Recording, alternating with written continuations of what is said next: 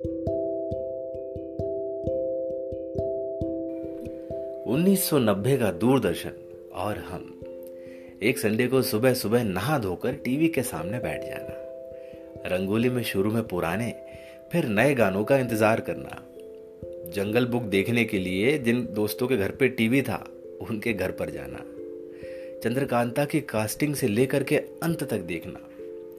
शक्तिमान में हर बार सस्पेंस बनाकर छोड़ देना और हमारा अगले हफ्ते तक सोचना कि भाई अब क्या होगा।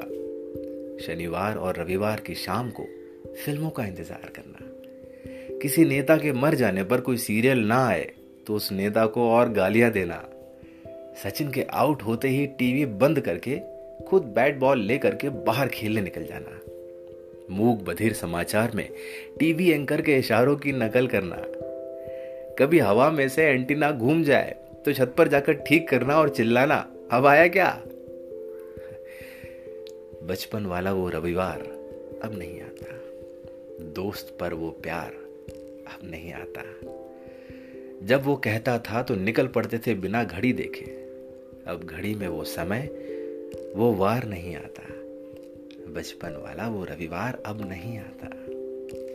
वो साइकिल अब भी मुझे याद है जिस पे मैं उसके पीछे बैठकर खुश हो जाया करता था। अब कार में भी वो आराम वो सुकून नहीं आता। जीवन की राहों में कुछ ऐसी उलझी है गुत्थियां उसके घर के सामने से गुजर कर भी मिलना नहीं हो पाता। वो मोगली, वो अंकल स्क्रूज, ये जो है जिंदगी, सुरभि, रंगोली और चित्रहार अब नहीं आता। रामायण, महाभारत, चाणक्य का वो चाव अब नहीं आता। बचपन वाला वो रविवार अब नहीं आता। वो 1 रुपए के किराए की साइकिल लेके दोस्तों के साथ गलियों में रेस लगाना अब हर वार सोमवार है।